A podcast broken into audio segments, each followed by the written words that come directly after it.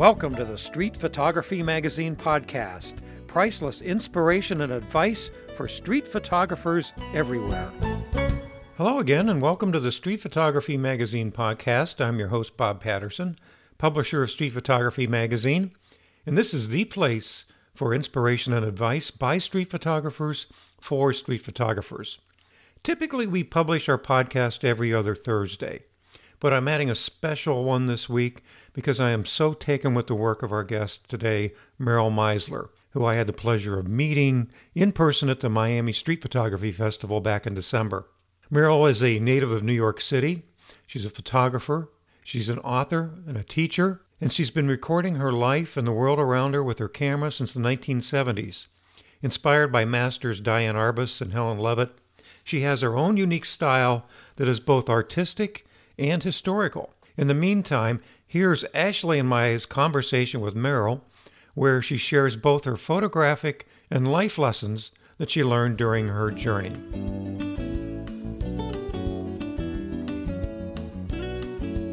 And with us today is Meryl Meisler. Meryl is, uh, I, I don't know what to say. She is a very accomplished photographer. She has been, her work has been featured everywhere. Her photos have been hanging just about everywhere in galleries. She's uh, she's actually a former art teacher uh, from uh, from New York City, but uh, Meryl has done numerous books. We're going to talk about some of those. Not too much because she's our featured photographer of May coming up. So uh, we're just going to give you a little taste. But I met Meryl at the um, Miami Street Photography Festival. I've been admiring her work for a long time. Got to meet her in person and see her speak, and it was phenomenal talk. I've stolen many things that she said and, and had readily admitted it. So, uh, Meryl, welcome. How are you today? Thank, thank you so much, Bob. I'm very happy to be speaking with you and your audience. Thank you, and, and Ashley. You blew the surprise. Ashley's on with us today too. So. Yeah, it's exciting to be here with a photographer who's been documenting New York City for decades. That's exciting. Yeah, really. She photographed around uh, New York during the 70s. You know, we're about the same age. You got out of college about the same time. And uh, but anyway, I don't want to blow that yet. I want to give Meryl a chance to tell us about herself. So, Meryl, how did you get into this? Of all things, especially going to school up in Frostbite Falls there. Where'd you go? Wisconsin. I started taking uh, my first photography class was at the University of Wisconsin when I was doing my master's degree. As, as I when we when we met in Miami, when I, I told you and told everyone I, my my background and passion photography, I realized I need to credit my dad, Jack Meisler, who was a printer by trade, but a passionate photographer mm. of family. And then his father, my grandfather, Murray Meisler, always had a camera on him and a light meter. And through them, I, I absorbed that photography is just something you do because you love doing it. And it's important to yourself. And that, and that in itself is, an, is enough. And I got my first 620 box camera at the age of seven and photographed, you know, friends, family, kids on the block, Girl Scout, Girl Scout adventures, school trips, going to college, things, sweet sixteens, just life. And, and but it wasn't until I was graduating from undergraduate school, I went to Buffalo State College, and I became an art education major. I never took a photography class there, but deciding to, to go to grad school or not, one of the schools I applied to was the University of Wisconsin at Madison because my my one of my professors at Buffalo State went there, recommended me. Also, I have one Yankee grandmother, meaning that all my other grandparents were born in Eastern Europe, and I have one Yankee. We called her my Yankee grandma because she was in Connecticut and raised in Wisconsin, in Marinette, Wisconsin. So I always had a feeling about this and University of Wisconsin gave me a scholarship. And I, through, through a, someone I was a camp counselor with, heard that they had a good photography department, or great, well, one one teacher, Cavalliere Ketchum, and and and and I thought, I'm well. Well, I'm going there to get my master's in art ed because you had to get your master's within five years or lose your teaching license. I thought I would take a photography class and learn how to use a real camera, and that started me on my adventure. I bought a 35 millimeter Minolta SRT 101 and put on the on, on, the plane and was reading the instructions and jammed the camera. And that is very typical of me with most equipment, as you could tell by using my microphone. Um, not, not not very technical. And I started t- took an introduction to photography class and working in the darkroom. To backtrack, the year before that, my senior year in college, I went to the Museum of Modern Art show and Diane Arbus's retrospective, and all I could say is I was very moved and touched by these very beautiful, honest photographs, and I, I was uh, uh, struck. And you've been doing it ever since. Yes, yes, and and this and and in this photography class, Cavalliere showed the work of many photographers you know, of, of, of the WPA and the documentary realm, and mm-hmm. the one that really hit home was the work of Henri Lartigue, who photographed his family when he was a child, growing up in turn of the century, 20th century Paris. And they were really fun, loving, hysterical photographs of people in their everyday costumes of life and fashion. And when I went home on vacation, the first thing I did, inspired, I think, mostly by Arbus and Lartigue, as I started photographing myself my family, my friends, doing the goofy things that we do. And I started going into the closet and in the attic and getting out my ballet outfits and tap outfits and documenting what I knew for you know 19 years before that. And when I went back to school and developed the film and made a contact sheet, the professors looked at them and said, "What is this?" I said, "What do you mean? What is this?" it's places what, what's got stuff going on in the walls, his backgrounds, his decoration, all this stuff on the. Oh, oh my God. What do you mean? He said, I've never seen anything like it. I said, everyone's house looks like that. and and he went on to, and to me that was my normal reality. Yes, everyone's. I mean, that's. I mean, this is why where I, this is where I'm from.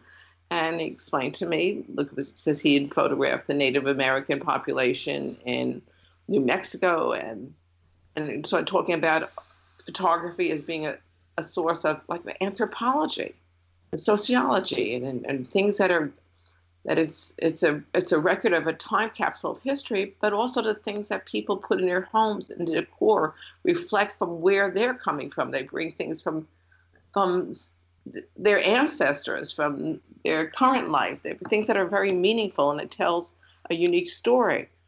And I became more interested in the details of the backgrounds. Really, I was setting up my my interior photographs were like stage sets. I think that's also influenced by the fact that I went to Broadway shows. My mm-hmm. parents went to Broadway shows. Seriously. So then I got a medium format single lens camera. I used Norita Graflex, which I just got fixed two weeks ago. I'm so happy. And and I started, started using that camera because I wanted more detail.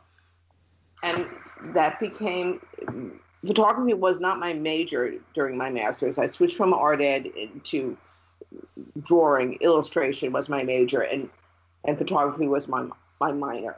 But my my graduate show was my drawings and and my photographs. And the, the irony is that the photographs from that master show are the work that's getting known now.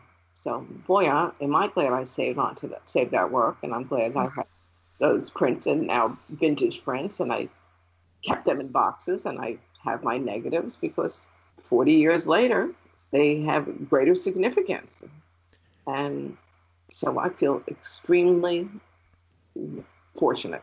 But how I started, but, but the fact that photography was a norm in my family as being something that people did for the pure joy of it and being introduced to some of the most historical work in photography and thinking of it as as a way to express a time and a place while while you're in the midst of it. I remember during your talk in Miami, you, you ended it by saying you're a historian, telling all of us, the audience, that we're all a historian. And that makes so much sense. I didn't really think about it like that before until you mentioned it. I mean, and personally, since then, I've been trying to do more of recording just things that are going on in our own lives here. I've really been enjoying it. It seems like most of us think we have to go somewhere else to photograph, but you show us there's so much good things you can shoot right in your own home. I'm nodding my head. Yeah.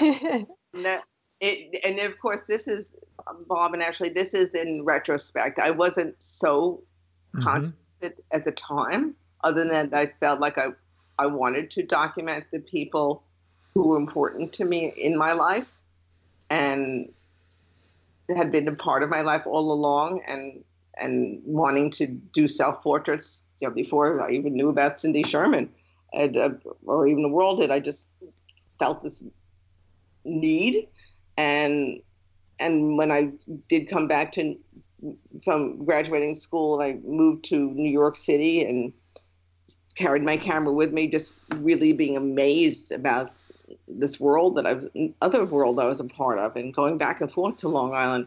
So I, I think I did have a, sense of that I was in a special time and place, but I don't. Yeah. I got a total awareness that I was capturing history in the making. But so the standing on the stage of a history museum in Miami, it synthesizes because here we are all together, street photographers, and here's this museum recognizing and hosting it. And really, it is a form of very visual history, especially something like street photography. It's very real. No, it, it really, it's it's genuine. No matter what it is, those are real people on the street. Cars are what they are. The objects that they're having are what they are. The the, the I was going to say the costumes, the fashion. It is it's it's genuine even if they're wearing costumes for a parade it's it's never exactly like that and that again i mean these are the real people who are there right then and there and you can't make it up and so it is a piece of it is a slice of history being presented in a rectangular or square format for, yeah. for, the world to, to see and to hold on to and with time and editing you realize it's like polishing a stone it's like a it's, a, it's, it's multifaceted and and they can be very brilliant. Yep. So we, we are witnesses to history, and some of us carry, some of us write the history, some of us are the movers and the shakers, some of us are legislators. But as people who are in love with using the camera to navigate their, their way through this world, your part is really important as well. Um, I was just thinking that I love that you shared that experience and both faces, I guess, or both sides of the coin, taking images of your family in suburbia and in the city. I feel like that's something that has stumped Bob and I for a while. We always talk about how do you do street photography in the suburbs? But I feel like you got to the heart of it. You're in the home, you're documenting you know, because yeah, suburbs can be cookie cutter houses and all look the same, but what goes on inside is is different. Each family has their own story, and I love that you documented your family's story. I think that's a really beautiful way to capture life in the suburbs. well, thank you. Yes, yes, to be invited into anybody's home is, or to feel comfortable to go in anyone's home is a very privileged situation. Uh, you know, it's very it's very intimate. Mm-hmm. It, it's a it's a it's a literally a welcoming. People are really open, literally opening themselves up to you, and so the the people I photographed were all like you know, my, my my parents' friends, my best friends, their families, neighbors that I, I knew my entire life. You know, it, they were these were not strangers. Mm-hmm. These were people I knew most very well. So that was really a, a nice coming home piece. To, and, and, and I feel really happy that years later, when some of these works just being shown for the first time, some of the people come come back in touch with each other, and, and they came to see their you know, their family picture in the Steven Kasher Gallery when I had a show there. Wow. Or they're seeing their, or they're, or I find out that picture's still on their refrigerator. I mean, that, that made me feel feel good. You know, feel good that feel good about it, or that that marriage is still intact, or this person bought their family home. Um, so, and I and thank you for acknowledging that it, that is just like any religion or spirit. there's a lot of different kinds of practices, and, and people mm-hmm. who are stringent, and and I feel that the street photography approach of being open to the moment and what's for you doesn't have to be just on the streets. However, I, I need to respect those people who feel that way. So I, I define street photography as being in a public setting. But it's the same aesthetic and eye view that comes in when you're indoors as well. I agree. You, bring that open eye and open mind, and you bring yourself wherever who you are, everywhere. You know, it's how, how you see the world. Yeah, it's true. We talked to a photographer the other day and we were talking about the suburbs and she was saying she said I live in the suburbs and what do I do? I get in my car in the garage, open the garage door, drive out. When I come back, I go back in the garage, shut the garage door. So mm-hmm. it on the street in the suburbs, sometimes it's hard to find interesting subjects, but I think that by going inside, you've captured that candid street photography feel even though technically you're not on the street of a city and, you know, and I, I, I, I, do need to acknowledge at the time I was aware of the work of Bill Owen, who, who in his Suburbia series. So hmm. acknowledge the people who influence you to say, hey, you know, I know that. You know, that's that's California version. You know, showing you the Long Island version, which still surprises me that my professor thought he'd never seen any anything like it. It's like, I see that in, in, in Bill Owen's photographs. Yeah, so suburbia has its own view, and there are just less people walking on the street. yeah, I like how you contrasted the both sides um, in your your purgatory and paradise, suburbia and the city. It's like you get that complete view. Thank you. That was the purpose. I mean, that was my second book. My first book was Tale of Two Cities, Disco Era Bushwick, which was contrasting disco and Bushwick, and and I, and people looked at my Bushwick work, and and a, a common commentary was the fact that the that despite the fact that the neighborhood looked distressed, people seemed to be having fun and, and enjoying them. Mm-hmm. Really, mm-hmm. it made me reflect on like, wait, you know, this, I need to acknowledge where I come from because that made me see this way. It made me feel feel this way, or or as part of who who I am and, and what created the vision that could see the lighthearted and the everyday fun in life, no matter what the circumstances, and that came from my family and my upbringing. That, that, that, you know, there's, you know, I'm I'm Jewish. There's a lot of Jewish comics. You know, it's like there's something. you know, it's part of it's part of my how my outlook, uh, and in through difficult times, through tragedies, that also comedy helps cope. Yeah, I feel like you can definitely feel that in your images. It they feel joyful. Mm-hmm. And That's then, a good uh, good observation. Thank you, and, and it's also purposeful. And that's that that's in retrospect, reflecting, because I realized, especially with my Bushwick work, that I I photograph the upbeat things because this is my job and I was there for 14 years. And if I photographed the things that were so sad and, you know, if I focused on the crack vials and then needles and uh, strung out people, I, I don't think I could have gotten up and gone to work the next day. I had to mm-hmm. focus mm-hmm. on the positive. But it, so that was an unconscious, conscious decision. I'm sure that's a quality that helped you as a teacher too, just instilling that joy in, in children. Uh, absolutely, you have you have to. I mean, yeah, absolutely. If you don't, I mean, if you don't like kids, it'd be very hard to be a teacher.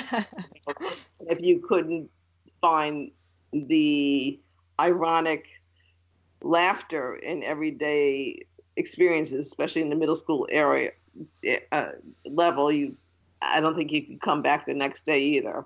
So that was part of uh, the magic of these images, trying to look for the positive and and appreciate everyday joyful humor and, and, and beauty of everyday life. I think that's the same that runs through my nightlife pictures, street photography, on the streets of New York. Um, I mean, I still photograph. You know, I still do all the time. I thank Lartigue. He looked for that that in his early photographs, or the one that I'm most familiar with, looking for the lighthearted. Um, I'm going to say it wrong in French, or just joy, joyful outlook on life and and relationships. I continued to try to strive to find that half half full glass in a world where sometimes we feel like we're in a drought. Yeah, I would imagine. I mean, working in Bushwick, I mean, you were there every day, so you saw the good as well as the bad. Where most of us who don't live in an area like that would pass through and mainly see the rundown buildings and you know scary people on the streets and you just drive on through and and don't realize there's a lot of good things going on there too and you certainly knew that and captured it thank you i i i, I want to acknowledge that myself to it took it took that to see that there was something special in these images even though they were taken with a point and shoot camera and hello, thank you, Helen Levitt, for, for introducing me to to the beauty of kids just being kids in the streets of a city. You're influenced by those people whose work inspired you. You know, we stand on the shoulders of those who came before us, being introduced and appreciating the work of great photographers and some snapshot photographers. It, it, it, they were inspirational all this work was helped me open my eyes to capture what I felt was worth hitting that shutter button for. We talked to lots of photographers, obviously, and many times I've heard people say, I never look at anybody's work. I don't look at any of those people from the past. I only worry about the things I'm doing today. Do you think they're making a mistake by not studying the people that came before us? Like you said, stand on their shoulders. I don't think any right or wrong way approaching your artwork.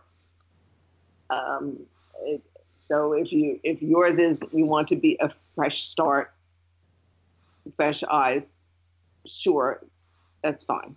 I mean, but separate, it's really interesting. It's, it's very. I guess if you're a writer, you'd and you were working on biographies, you'd probably read other people's biographies just to get a sense of what great writing and editing is about it can't hurt you. It doesn't take long. so, uh, but but, but we'll, everybody's different, so I'm not going to um, criticize somebody for the wanting to be a blank slate. It's almost impossible. it's, it's, it's, impossible in this day, a day of age of not seeing other people's work. So yeah. I say, yeah, but take a peek because it's interesting. They lasted the test of time. You know, if you're, if you're a musician, it'd be really great to hear someone else's work. You know, If you have the, the privilege of hearing the early recordings of a great jazz musician and you're doing whatever style of music you now, it's it's actually fascinating. You probably like it better because you're not sitting what you're not sitting reading what you might consider a boring history book. You're actually going to a place where you actually have an interest in this kind of work. Give it a chance. Of course, look. of course, look. Bob, Bob shared with me um, some lessons learned you presented at the Miami Festival, and one of them that I noticed where, was that you said you're you are a unique witness to history, and I kind of tend to think even if you look at someone else's work, you're not them. you still have your own unique view of things. And even if you like a certain kind of work or are influenced by it, it's still your vision. No one else has lived the life you've lived and, and see things the way you see things. I totally agree with you, agree with you who's reading what I said. I, it really, it is amazing that you know ten people could stare to be at the same place and photograph the same thing, and none of them came out the same Mm. at all. We have it's like a handwriting. It's, hmm it's a difficult to forge someone else's handwriting. It is the magic of seeing and perception that is undeniably so special. And and and if you ign- acknowledge, I mean, if someone said Arbus, your your work is copying Arbus, like say, yo, no, yes, my work is so so influenced by Arbus. It's a uh, of course to say yeah, yes, indeed. Isn't that wonderful? you know, I it's like I'm a landscape photographer, and and I looked at the work of Ansel Adams. You know, you, you, you can't even you can't. It's almost impossible to make a good copy. Do yours Mhm. your style will come through. It has no choice.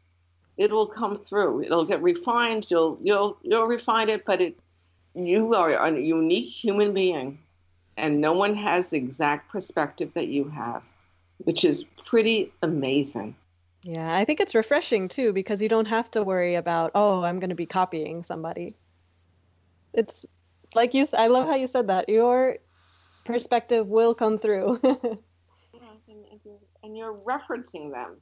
You're, if you were a, a reporter, you would quote, you know, who you your your sources. It's like you have you have sources, and you you're not you're a historian. You, you looked at other books. It, it's it's okay. It's fine. It's not going to take away who you are. It's going to add more to your repertoire and appreciation of seeing you, you know what? If you're lucky enough to have your eyes working and, and visual, everything you see influences you. And and that's a good thing. Because even when you're not carrying your camera, you're seeing, you're looking, you're thinking, you you're you're noting a moment that like, oh my God, that was you you witnessed something special and okay, you didn't record it, but you recorded in fact those are the moments you remember most in your mind. And it'll influence you it's okay. If you were a singer, you don't you're not on stage the entire time. You're actually talking and thinking and speaking and practicing. at every not every moment is on stage. So if it, not every moment you're photographing and making masterpieces, but you're always looking. And then when even when you're sleeping, you're seeing.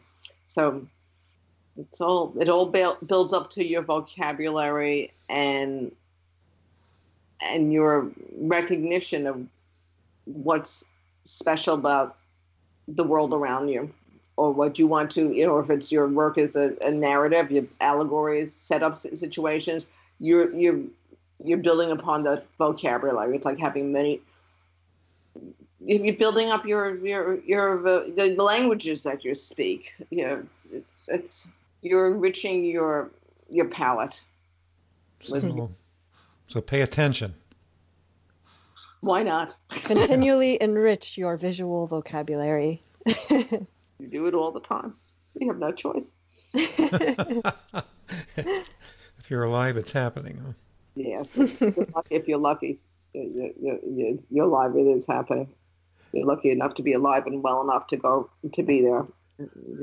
Hey, this my I'm friends with Flo Fox. She's a blind photographer. She's legally blind, but but her hmm. photographs are uniquely her own. I've And seen her work. Yeah. Yeah, and, and even and that she's in has advanced stages of MS and can't hmm. hold the camera herself when she gives to, to an aide. You can tell that her, that's her vision. Wow. Says says so much to me. That's the way you see. That's the way you perceive the world, whether you see every detail or you see shadows and darks and lights. A magical form of technology and art. I'd like to ask you another question. Uh, from your lessons learned. You said editing takes time and perspective. Can you explain more about that? Well, me personally, I didn't quite understand my work while I was doing it. I found it very, very hard to edit work and thought I was all over the place. But I just continued to doing it, but couldn't synthesize what was going on. And decades later, looking through my work, I started seeing big themes. I started actually understanding more about myself, hmm. about the work. I mean, I understood like I was looking through all this work from Bushwick after after after I retired from teaching in 2010. I, in 2007, I started look, looking through my Bushwick files, and 2010 really still obsessed with them, and then realizing the strength of them and becoming it's really making my focus on finding it. And and and even and be able to look through the boxes and say you know okay this one's nothing special about this. Or like oh god it's like blurry. Or some of the boxes were against a damp wall in the basement and i literally had mold mm on them. Mm-hmm. that's um, seeing the seeing the gems seeing that these were really beautiful images. And working on them, working on them, and then being invited by a um, a place called Bizarre in Bushwick. It's a burlesque drag club that has a basement gallery, and it's guy John Stefan Sauveur so invited me to show my work down down that basement bar. And I'm first I wasn't going to, thinking like, you know, I've been in work in museums, uh, and and my writing co- collaborator at the time, Vanessa Martir, a, girl from Bushwick, said, "Don't be such a snob." And anyway, going to time and perspective, going there and looking at the space and realize, I, you know, showing the work, Bushwick work in Bushwick made sense. But here I am at a club, and I'm like, look up, there's a disco ball, and I go to the restroom, and there's a disco ball, and it just hit me that that I learned about Bushwick for the first time in 1977 in the during the dark out when the black there was a big blackout and I was uh-huh. to go to Studio 54 and and the, the, blackout happened so that didn't happen. But the next day was when the my world or the, the news hit about a neighborhood called Bushwick that had that there were riots and burning and looting and and some sort of like gee, someplace I certainly wasn't on my radar I wanted to go to. And yet I find myself teaching there a couple of years later. That I, I got the idea right then and there that's like you know what? I have all this disco photographs. These work these two bodies of work go together. And and, and like somehow they connected which was a, like like this a synapse hap- a synapse happened looking at that disco ball in the restroom. And when John Stof- Stefan Sauveur said, I, you know, he told me let's he wanted to make a book of my work, which I thought like I thought he was out of his mind, but it, it, it was never going to happen. But because mm-hmm. about the show, because it's about Bushwick, it's history, and I said no, but I also want to show my disco pictures because this work goes together.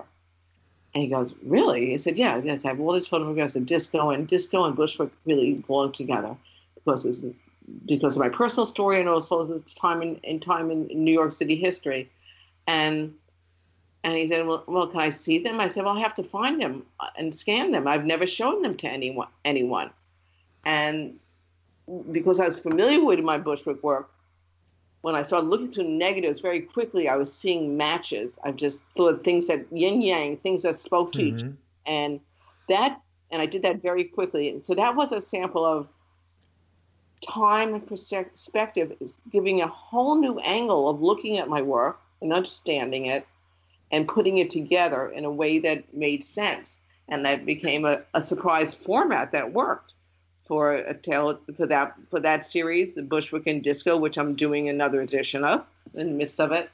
And then realizing that moving going backtracking, going going looking where I came from, that the contrast of, of Long Island and moving to the city at that in this during the same time periods was was so important shaping who I was and my vision and and how I saw the world that even now as I'm still photographing and I'm, I'm like you know there are grants that come up and blah blah blah and I'm thinking I don't really have anything or it's like there's nothing I'm focusing on directly and I said what Meryl give yourself a break that's how you felt your whole life, that you were all over the place. Yes, okay, you're all over the place.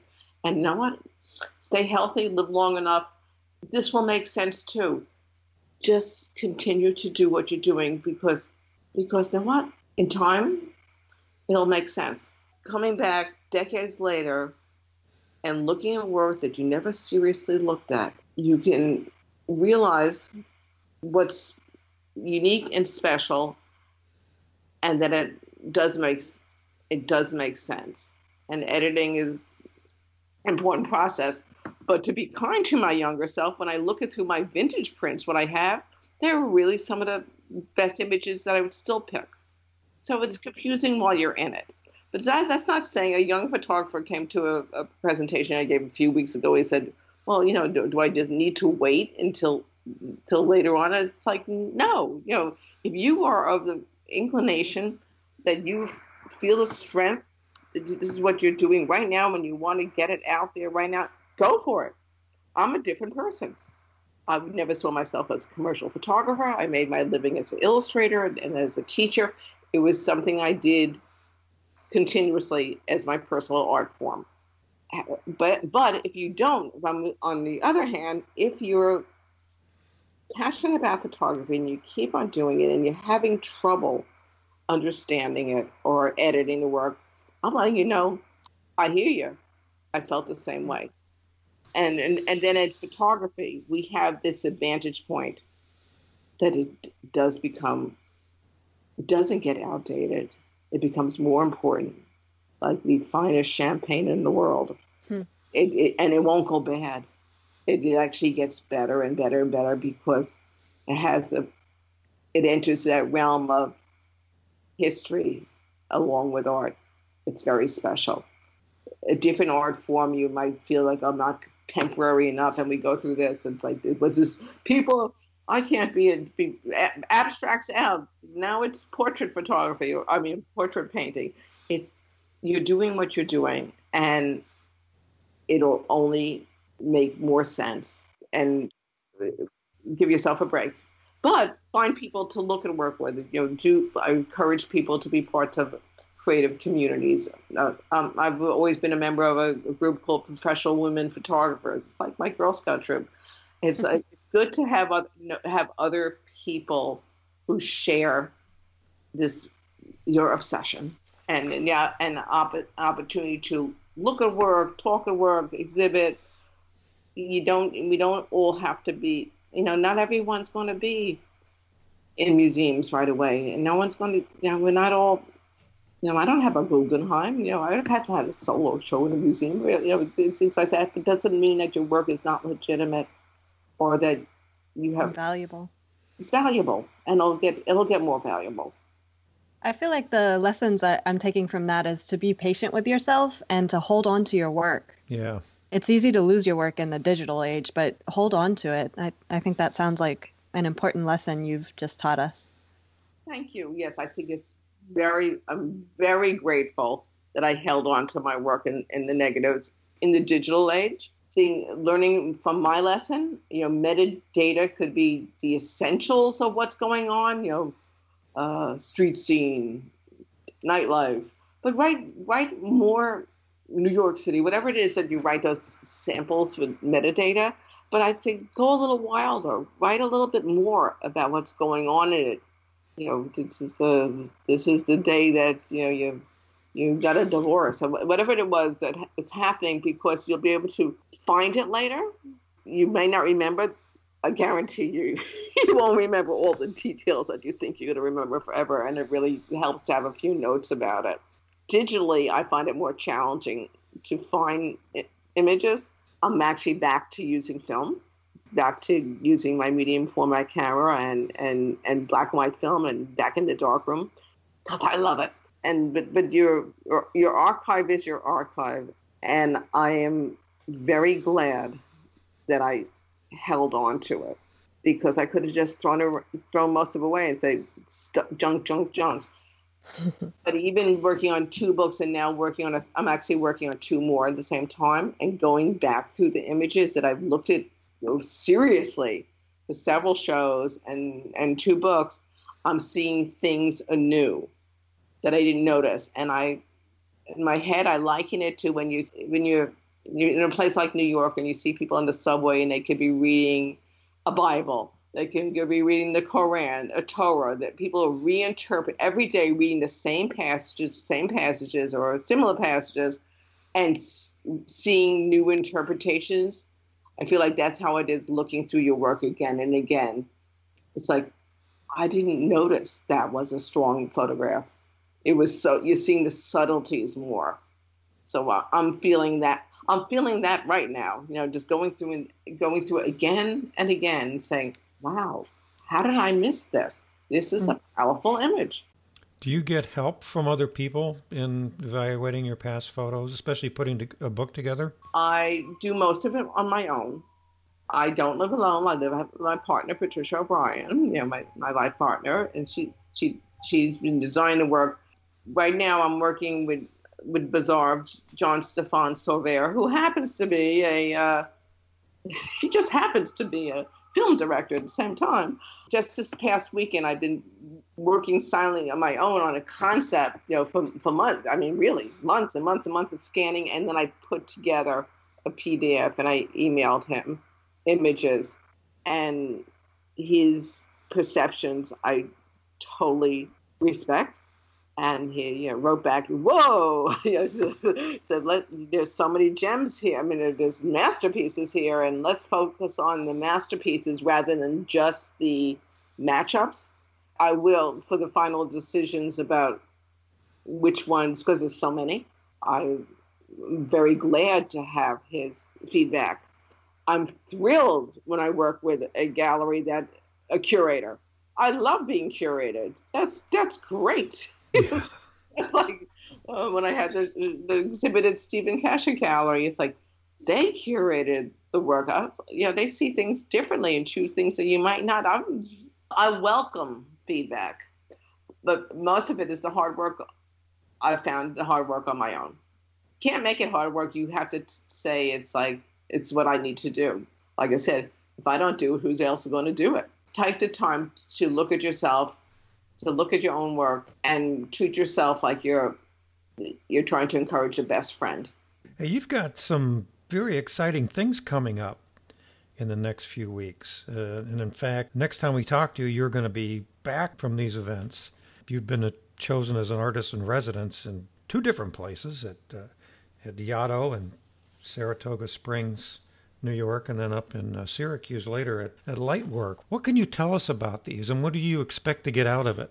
Well, this is. Uh, thank you for acknowledging this is something I've never done before, you know, and and and I'm very excited about it, and and nervous as well because I've I'm going to be away from home for nine weeks. I'm going to package up all my negatives from the 1970s, all the binders of books and things like that, and I'm bringing them with me. And I'm going to be heavily editing and printing in the darkroom, editioning work that's never been printed before.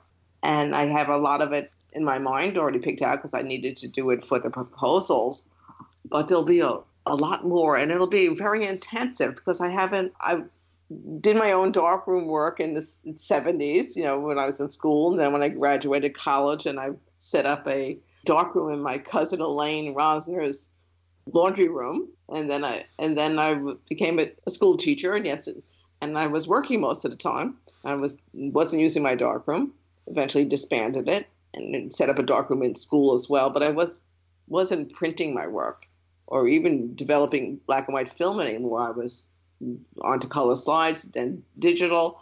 But I'm back to back to working with with negatives. In the last two years, I've taken introduction to to photography again. Really? I, I, live across from the Fashion Institute of Technology, FIT, in New York City, and I enrolled in Darkroom 101 classes again. And last year, I printed, did a show in the Lower East Side at, at a place called the Storefront Project on Orchard Street, and and I printed work from the Lower East Side uh, 40 years earlier, and I wanted to print it again in the darkroom, and that was quite exciting. And I and that, that I did I did those 11, 11 inch by 14, but now I'm going to go bigger. I'll go to mm-hmm. by 20, I'm looking, do I do 20 by 24? Do I 16 by 20? But I recently went to an exhibit at Clamp Art Gallery here in Chelsea, and there were these beautiful Arbus prints, and they were 16 by 20. That's good enough for me.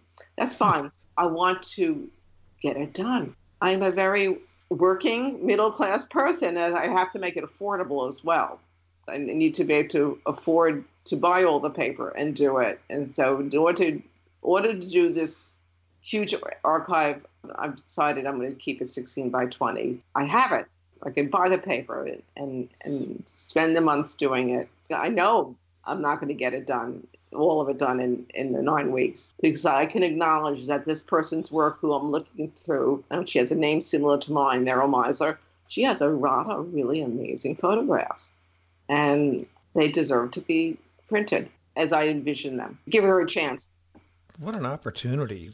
So when you print, will you be doing any processing, dodging and burning, or you just print them as they as they were? Bob, I am a printer's daughter. My dad was a commercial printer, not not photography, but like I, I believe I wanted to be a beautiful print. Mm-hmm. You know, it, burning and dodging does go as part of it. I'm not manipulating. I, I barely crop at all. Most mm-hmm say 99 99.9% of the time i don't even crop the image because i fortunately see that way through the camera but i'm not against cropping i certainly um, want to enhance the prints to be as beautiful as possible. So burning and dodging does take part of it.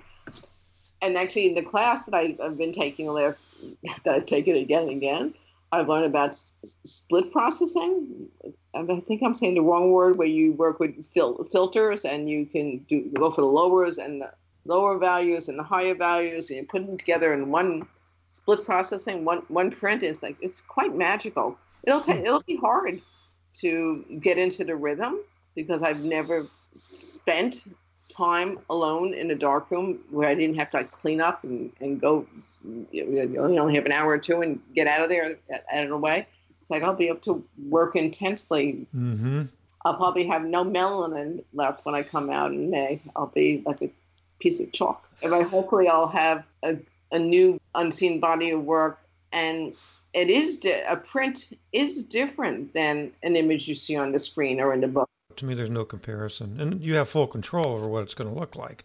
Who knows what that person on the other side of the country what their monitor is calibrated like. And and the surface, the paper. I mean, like a drawing, you wouldn't say a painting is the same when you're looking at it in a book or no. you're at it, at it. It's like the, the surface of the material is special. Everything yep. about the richness in it. Yeah, I think I think there's a spirit. I actually I know there's a spirituality inside the the printed image. I once went. Okay, this is a good story in 1974, I went to, when I was at, at the University of Wisconsin Madison, I was friends with someone who was very spiritual. And he introduced me to a, a reader who could re- read photographs. And you, I brought photographs. That's my dog. She's licking, she's drinking water in the bowl, and her, and I brought photographs that were significant to me and you played some face down in front of the, this spiritual person, and she was able to tell you about the people in the photographs, having not seen them, and significant things that happened. She knew about great sadness. My grandfather had taken his life, and she knew she knew that something terrible happened to him. Oh. Even the photograph didn't say it happened. There are cultures where photography is not permitted. I feel like you're taking their soul. Mm-hmm through this experience, and I would think I went twice to her for reading. I know that there's something that gets absorbed in those in prints. I don't know if that happens the same in computer prints, and I wish I knew about somebody else who could read photographs like this. Wow, I've never heard of that before. Well, so Meryl, before we wrap up here, yeah, I want to thank you for being with us today. Where can people learn more about you? Where can they go in the digital world to, to find you and learn about your books, hopefully buy some? Well, of course, merylmeisler.com. And believe it or not, I'm still secretive. I don't have that much work on there. But do, please do follow the link to Strand strand.com, which Strand is also the Amazon dealer. But please support brick and mortar bookstores, they're important. Yes. By ordering Purgatory and Paradise, Sassy 70s Suburbia in the City, you will help make the next book happen. I'm going to be in some museum shows coming up in the spring. I'm actually in a show. I'm, I'm have an installation in uh, Nottingham Contemporary in the United Kingdom right now. I saw and, that. Yeah, thank you. And in and in May, there's going to be a show at the. I'm going to be in a show at New York Historical Society. Google Meryl Meisler. I'm actually I'm kind, I'm actually quite out there a lot, which is very, very fortunate. Thank you, Street. Thank you, Bob. You know, for people interviewing you. It's it's wonderful.